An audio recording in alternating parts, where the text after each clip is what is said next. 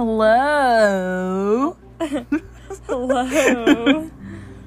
this week we're going to be talking about the Zodiac Killer. No way. Yeah. Why didn't you tell me it was about zodiacs? Guys, you don't understand. I'm obsessed with zodiac signs and astrology. It's not the same. But he killed certain zodiac signs? No. What? Wait. No. Stop reading my notes. I'm not reading. I don't choose to read. Okay. So I'm to tell you about the background and then I'll go through the events that happened. Okay. And then at the very end, so the Zodiac Killer was active in Northern California from 1968 to 1970. Okay. He killed five individuals and claimed up to 37 others. So wait, wait. So he killed five people and But then he- claimed that he killed thirty-seven. Well, he claimed other murders, yeah. Yeah, okay. And then the name Zodiac, he came up with it in a series of taunting handwritten letters sent to like local Bay Area press. There were over 20 letters sent and four ciphers. And of the four ciphers, Cipher. I'll show you. Ciphers are like code, like little um, symbols that correspond to like a letter. So he'll write all of the symbols, and then only one of them out of the four has been confirmed to be like decoded. But you know, whenever I don't know if you've ever done this, but it'll be like a star, a square, and a circle, and the star means like A or something. So then you'll write an Like a A. variable. No, I'm just kidding. okay. Then put the police investigated over 2,500 suspects, but unfortunately, the Zodiac killer has never been caught in the stories of. You're kidding. This man's is still out there. I mean, this was a long time ago, How long ago? I forgot.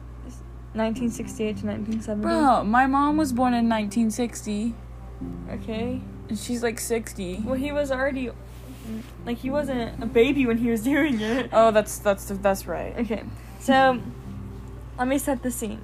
Okay, it's December 20th, 1968, and two high schoolers, David Arthur Faraday, he's 17, and Betty Lou Jensen, 16, were out on their first date, Aww. I know. promising Betty Lou's parents that they would be home before 11 p.m. mm-hmm. Okay. Um. Unfortunately, the police department and others responded to the scene and discovered that Betty, Betty Lou was dead with five bullet wounds in her back. David was found next to the Rambler, like the car, with a bullet wound in his head, still breathing but near death.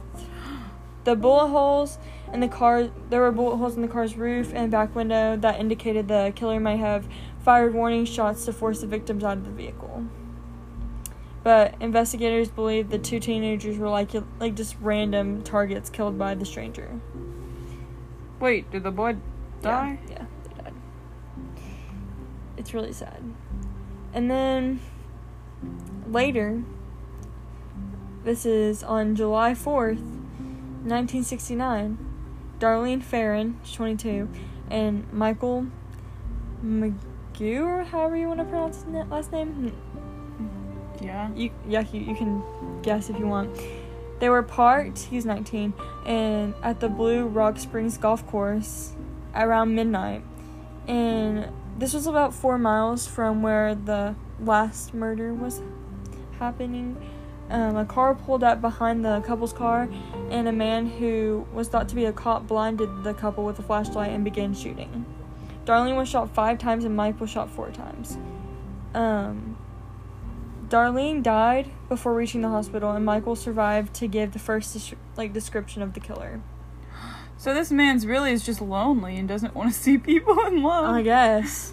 I know it's sad, and they're just random innocent relate, people. Like I don't that extreme. I would hope not. But following the shooting of those two, uh, around 12:40 a.m., an anonymous mail caller called the local police department to report the murder. He like took responsibility for the murder, and the police traced the phone call to a phone b- booth located blocks from the police department, and was also less than a mile from Darlene Ferrin's home. So this is when the cryptic letters started pulling in. So there was a ton of letters. So I'll just skim through them because if we were to read all of them, it would take a long time. Like I'm just telling you. So on July 31st, 1969, a letter arrived to the Vallejo Times Herald, I guess. I'm really bad at pronouncing things. Just claimed responsibility for the two shootings and provided like details so that, that he knew that it was legit. And then the same day, another like letter packet um, arrived to the San Francisco Chronicle. One of the three like they were like identical letters accompanied by one third of a cipher. These ciphers like this is what they would look like. So it's like really hard, and he didn't give like a code or anything, like you'd have to figure it out on your own. Then another letter arrived to the San Francisco Examiner. The writer threatened to kill again if the newspapers didn't publish the cipher. And in this in the letter, they included words like, I like killing people because it's so much fun. So this person, their motive was just for fun, really. And then, obviously, like, some time passed. On August 4th, a three page letter was received by the examiner and sent in the response for the police asking information because the police obviously would ask information about who was doing it. And then this is the first time um, the people heard the word the zodiac because he referred to he said this is like the zodiac speaking. That's how he would address it. This is the zodiac speaking which is kind of odd because i don't know I, don't, I just feel like you wouldn't say that. It's a little Hey, sus I'm the Zodiac. writing this is the zodiac speaking. I killed your people. So why the heck do we call our like astrology signs zodiacs? i mean zodiac signs were before this too. This man's just dumb.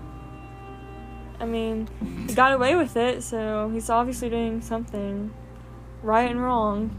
But there were more murders that happened, obviously. On September 27, 1969, Brian Calvin Hart Harnell, Hartnell, he was 20, and Cecilia Ann Shepard, 22, were found stabbed at Lake Ber- Berryessa in Napa County. But the problem with this was, you know how the other people were shot and stuff? These people Mhm. were stabbed, which is a whole different like ball game. Like it's a different, like so different. Ball game. I don't know. I love those ball games. ball field. Um, Harnell so survived the eight stab wounds in, to the back. However, Shepard died as a result of her injuries on September 29th. So, the Zodiac left messages on the car, along with like an infamous circle with a cross. That's the Zodiac. Hmm. So, as you can see, there were writings on the car. Didn't really help that much. It just said um, about the previous murders and how they died and stuff, like the date, and it said by knife, so they knew like it was legit, I guess. And then again on October 13th, 1969, Paul Stine, he was 28, was working as a cab driver. He picked up an individual and was like destined for upscale, like like a really nice neighborhood, but was at an intersection in, of Washington and Cherry Streets. And the passenger shot Stine in the head and then removed a piece of the victim's shirt and just left. The man walked away before the police arrived, but here's the problem was the police radio mistakenly broadcasted the suspect as a black man passing officers dismissed like all white men re- resembling like the previous description Mhm. that was given by the uh, person who survived or like was able to give you know so they were looking for a black man instead but fingerprints were found on the driver's side of the cab that could have belonged to the killer but they never linked it to anyone. Then another sketch was produced based on the witness description but uh, like obviously they thought it was a like different person. More like letters were sent out to like the San Francisco Chronicle s- keep saying like I'm the Zodiac this is the Zodiac speaking all this stuff. It said they oh he threatened he goes i am the murderer of the taxi driver. He also threatened to like shoot a school bus.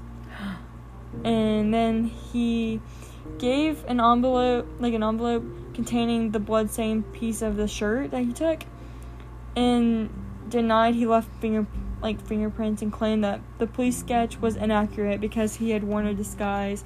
So everyone's really confused at this point like this person's getting away with it numerous times and then he just keeps taunting them with these letters. More like letters went out um, about like giving pieces of the driver's shirt, giving symbols, giving descriptions of what happened, what he did. Obvi- like you know, like I kid you not. And then he also was like just taunting them, like saying he's gonna um, bomb, like giving bomb recipes and diagrams of explosive for like a school bus and stuff. Like he was going to uh, blow up a school bus and blow up all this other stuff. Like he was crazy, obviously.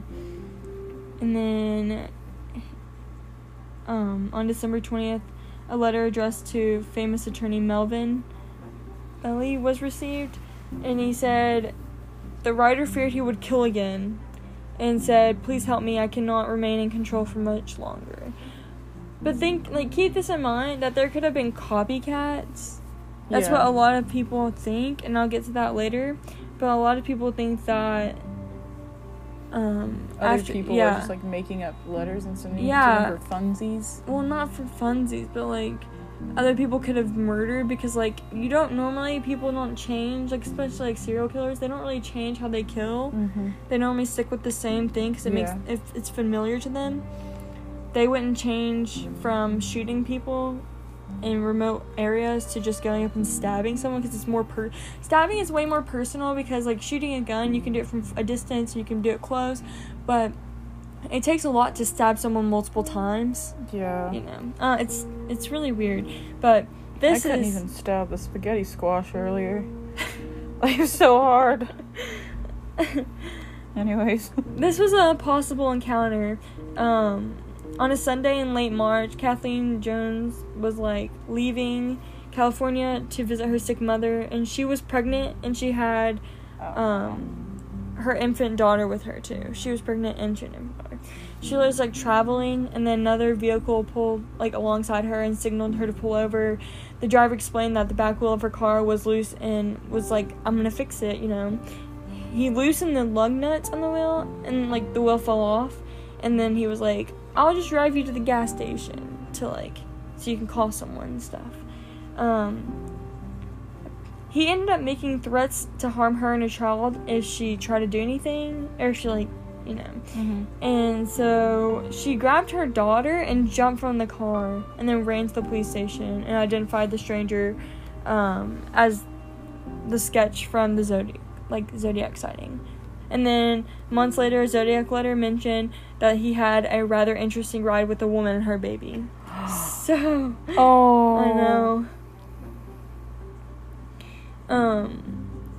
The final letters. These were like this is after a few like this is like after about two years. There were tons of letters um, like that showed up, but theirs were copycat. A lot of them were, or were thought to be. Um, the most chilling ciphers is the 13 symbol. Um, it's still unsolved, but people will still try to like solve it. It says my name is, and then it gives the cipher, and it's unsolved. But a lot of people have tried to solve it. Um, the identity remains unsolved. It's still unsolved today. There are multiple suspects that were given descriptions um, by victims. The description was a heavyset male, roughly 5'8 and about 195 pounds. Um, Dang, he's lighter than me. I'm just kidding. Um, the um, main two like suspects were Lawrence Kane and Arthur Leigh Allen. So we'll go into these people really fast. So Lawrence Kane worked um, the same hotel as someone who disappeared in 1970, who may have been another Zodiac victim. Her name's Donna Lass. So that's kind of sus.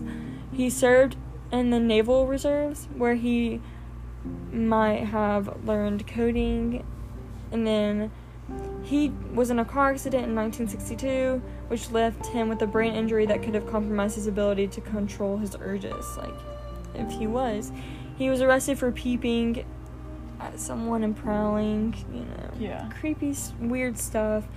Um, a retired police detective investigating the case in the 1980s claimed that Kane's name was embedded in one of the Zodiac ciphers, and that Darlene's sister Linda, that's one of the victim, identified a photo of Kane as the man she said had bothered Darlene at a restaurant.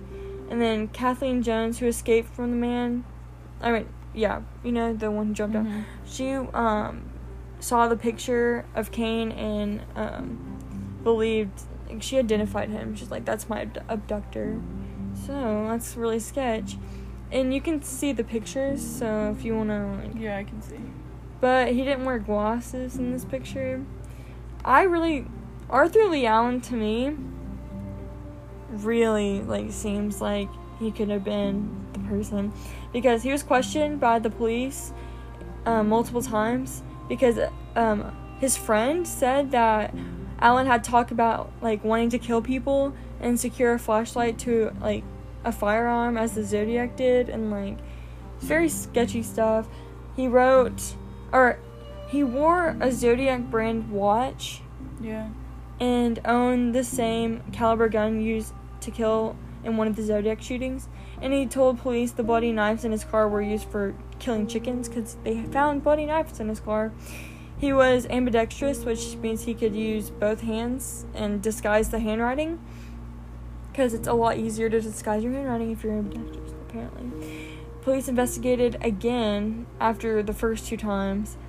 This was in 1991, so that's relatively recent, more recent. Um, about um, an armed robbery charge that said Allen had helped and killed the cab driver, but at that point, Michael, one of the survivors, identified the photo of Allen as the shooter. So we have two people who have come across the Zodiac killer, or you know, Maybe they both so. were. see that's the problem. You can have co- copycats. So, what do you think about the whole? It's very confusing. It's very Honestly, I say arrest them both for what? for peace. But you can't just arrest people without Sure you proper can. without proper cause. You can't. Okay, well, why don't they just take the bloody knives and analyze the blood and see if it belongs to a human or a chicken? I'm sure they did. And they probably there's probably I don't know. I don't hmm. like it. It's weird, isn't it? All I'm saying is if I finally get to go on a date with somebody and I'm killed, I'm gonna be mad. I mean, this was a long time ago. Still, I'm just saying, what if they had kids and they gotta follow on with daddy's traditions? Oh yeah. That sounded really weird. yeah, it's creepy. The Zodiac Killer um is very interesting. I didn't like the project about him last year and it makes me frustrated cuz I feel like like everyone thinks they can just solve the ciphers and be like done with it, but people have tried for years and they still haven't. Oh my gosh. You want to solve the cipher? Oh now? no, I'm not even. I'm. I can't do that. I don't even remember how to factor. Let alone solve a whole police case. Yeah, that's the story of the Zodiac Killer. I'm Emma. That's cool. I'm Maggie. You were like, nice to meet and I'm the Zodiac. No. I was thinking about Really? that. And I'm the Zodiac killer. The cipher means Maggie. Hi, I'm. Just kidding. Tune in next week on. You forgot the name? Yeah. Forensic Archives. archives.